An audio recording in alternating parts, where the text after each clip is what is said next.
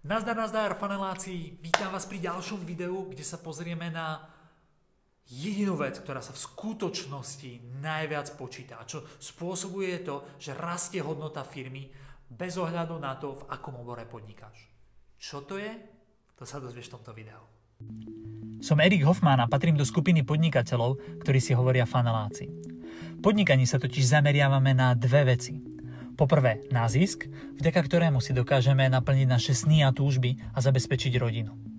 No a po druhé na to, aby naše produkty a služby pomáhali zlepšovať život iným ľuďom. Aby prinášali skutočnú hodnotu. Pretože na konci dňa mať peniaze je fajn. Zaplatia dovolenku, nové auto, vysnívané bývanie.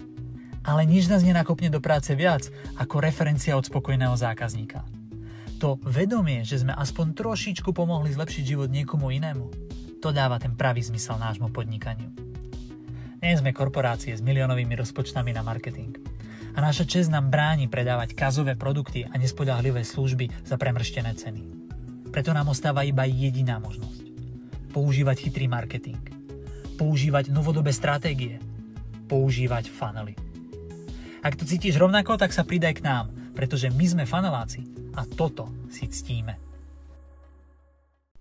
Tak, vítaj späť. Jeden krátky príbeh, ktorý mi rozprával kamarát, je to, je to už pár rokov vzad, možno 5-6 rokov vzad, keď sme boli spolu. On sa venuje oni sú v potravinárskom priemysle vyrábajú nejaký potravin, nejakú potravinovú vec. Nebudem zmieňovať, o koho presne ide, a, lebo je to celkom taká citlivá téma, to čo vám chcem teraz povedať, čo mi, čo, čo mi zazielo. A vyrábajú nejaký potravinový výrobok hej, a raz za ním prišiel jeden človek z jedného nákupného reťazca, hej, tých nákupných reťazcov máme viac, hej, čiže ja neviem, vymenujem len tak z voleja, hej, Lidl, Kaufland, Bila, Jednota a mnoho, mnoho tých nákupných reťazcov potravinových je. A prišiel raz jeden človek z jedného z tých nákupných reťazcov, nie konkrétne z týchto, ktoré som menoval, a, lebo ani ja sa neviem, z ktorého bol, ale prišiel jeden človek z takého veľkého reťazca za ním a hovorí mu, že, že dobrý deň pán, volajme ho Novák, hej, toho kamaráta. Takže dobrý deň pán Novák, a, a páči sa nám váš produkt, všetko je super.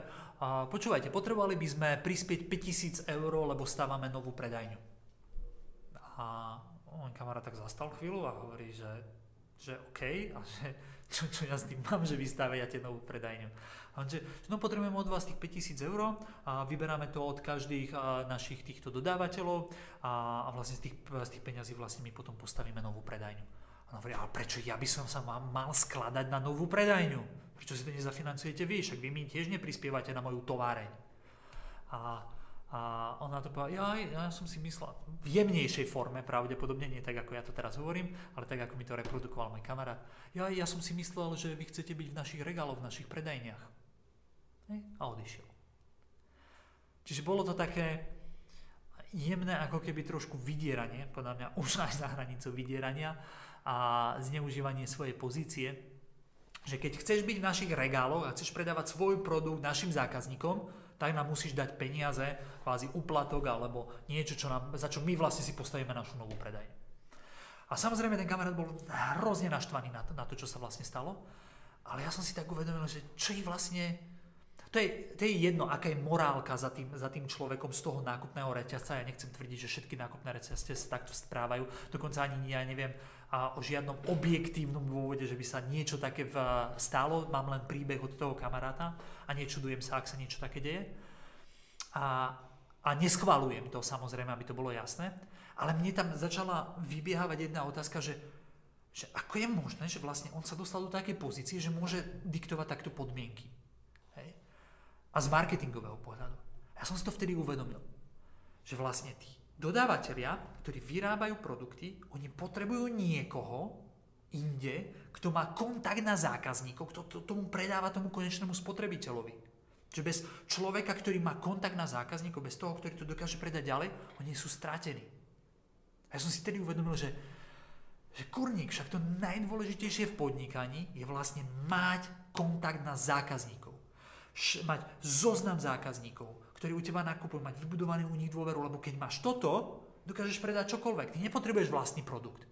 Ty keď máš zoznam zákazníkov, ktorí sú k tebe odhodlaní, ktorí sú ti verní a chcú ochotní od teba nakupovať, ty nepotrebuješ vlastný produkt. Ty si kúpiš produkt niekoho iného a predáš ho. Produktov je tu, pardon za výraz, dámy, aj pani, ale a, ako zvykol hovoriť jeden môj kamarát, produktov je tu plná riť.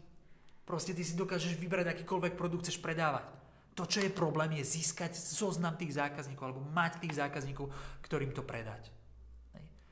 A takisto to funguje aj pri veľkých akvizíciách. Ja tým, že sa pohybujem v internet, v tom biznise ohľadom internetového marketingu a sledujem rôzne technologické firmy, ktoré majú rôzne webové aplikácie a tak ďalej, tak vždy som proste udivený z toho, ako veľa peňazí ľudia dokážu dať, alebo iné firmy dokážu dať za to napríklad, aby kúpili inú firmu. Ja si pamätám, že prvá veľká akvizícia bola, keď Google kúpil YouTube za za 167 miliard dolárov alebo za nejakú takú úplne šialenú cenu. Hej? Keď Facebook kúpil Instagram alebo, alebo keď Microsoft kúpil Skype. A ty keď sa nad tým zamyslíš, tak si hovoríš, že sakra, však oni na čo kupujú tie aplikácie? Však naprogramovať Instagram pre Facebook, ktorý má, ktorý má 5 telocviční programátorov, je proste obrovské množstvo programátorov, je záležitosť, trošku to preženiem, ale záležitosť jedného víkendu naprogramovať takú aplikáciu je jednoduché pre nich. Čo ale nie je pre nich jednoduché, je dostať do tej aplikácie milióny užívateľov. Dáva to zmysel? Čiže oni v princípe nekupujú tú aplikáciu, tá im je šumák, tu si dokážu naprogramovať. Oni si kupujú databázu užívateľov. To isté. Google, keď kupoval YouTube, nekupoval prehrávač videí ale kupoval tú návštevnosť, ktorá už je na YouTube, tú fanúšikovskú základňu, tých ľudí, ktorí na YouTube chodia. Facebook, keď kupoval Instagram, to kupoval kvôli databáze užívateľov, ktorí sú na Instagrame, ktorí používajú Instagram. Microsoft, keď kupoval Skype, robil to z toho istého dôvodu. A preto záver tohto videa bude patriť tebe. A to v zmysle, zamýšľal si sa ty, ako buduješ ty svoju databázu zákazníkov. Pretože vždy, keď budeš mať databázu zákazníkov, to je to najcennejšie, čo máš. To má tú najväčšiu hodnotu v tvojom biznise. Lebo vždy, keď máš databázu zákazníkov, keď máš zoznam ľudí, ktorým môžeš predať svoj produkt, ktorým môžeš poslať ponuku a ktorí budú nadšení si to kúpiť, samozrejme nie všetci, ale niektorí z nich budú nadšení si to kúpiť, tak im môžeš predať čokoľvek. To je tá najvyššia hodnota. Každá firma sa vyvíja, jej cena, firm, eh, cena firmy sa nevyvíja ani tak veľmi od tej technológie, ktorú má, ale hlavne od tej databázy zákazníkov, ktorých má. Lebo bez nich nedokáže predávať. Takže odporúčam ti venovať sa viac e-mail marketingu, aby si získaval databázu svojich zákazníkov, keď podnikáš hlavne na internete, pretože to je, tá, to je, to je ten to aktívum, najsilnejšie aktívum, ktoré môžeš mať vo firme. To vec, ktorá ti dokáže priniesť najviac peňazí, je databáza zákazníkov.